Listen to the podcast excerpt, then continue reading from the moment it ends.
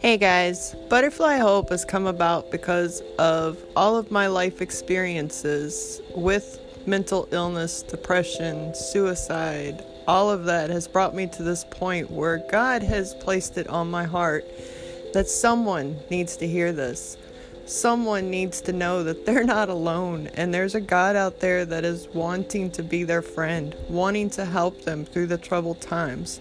So join with me every week where we will dig into another topic and start to explore mental health and how to get through it and how to have God as our friend and our pilot to get us through this crazy life.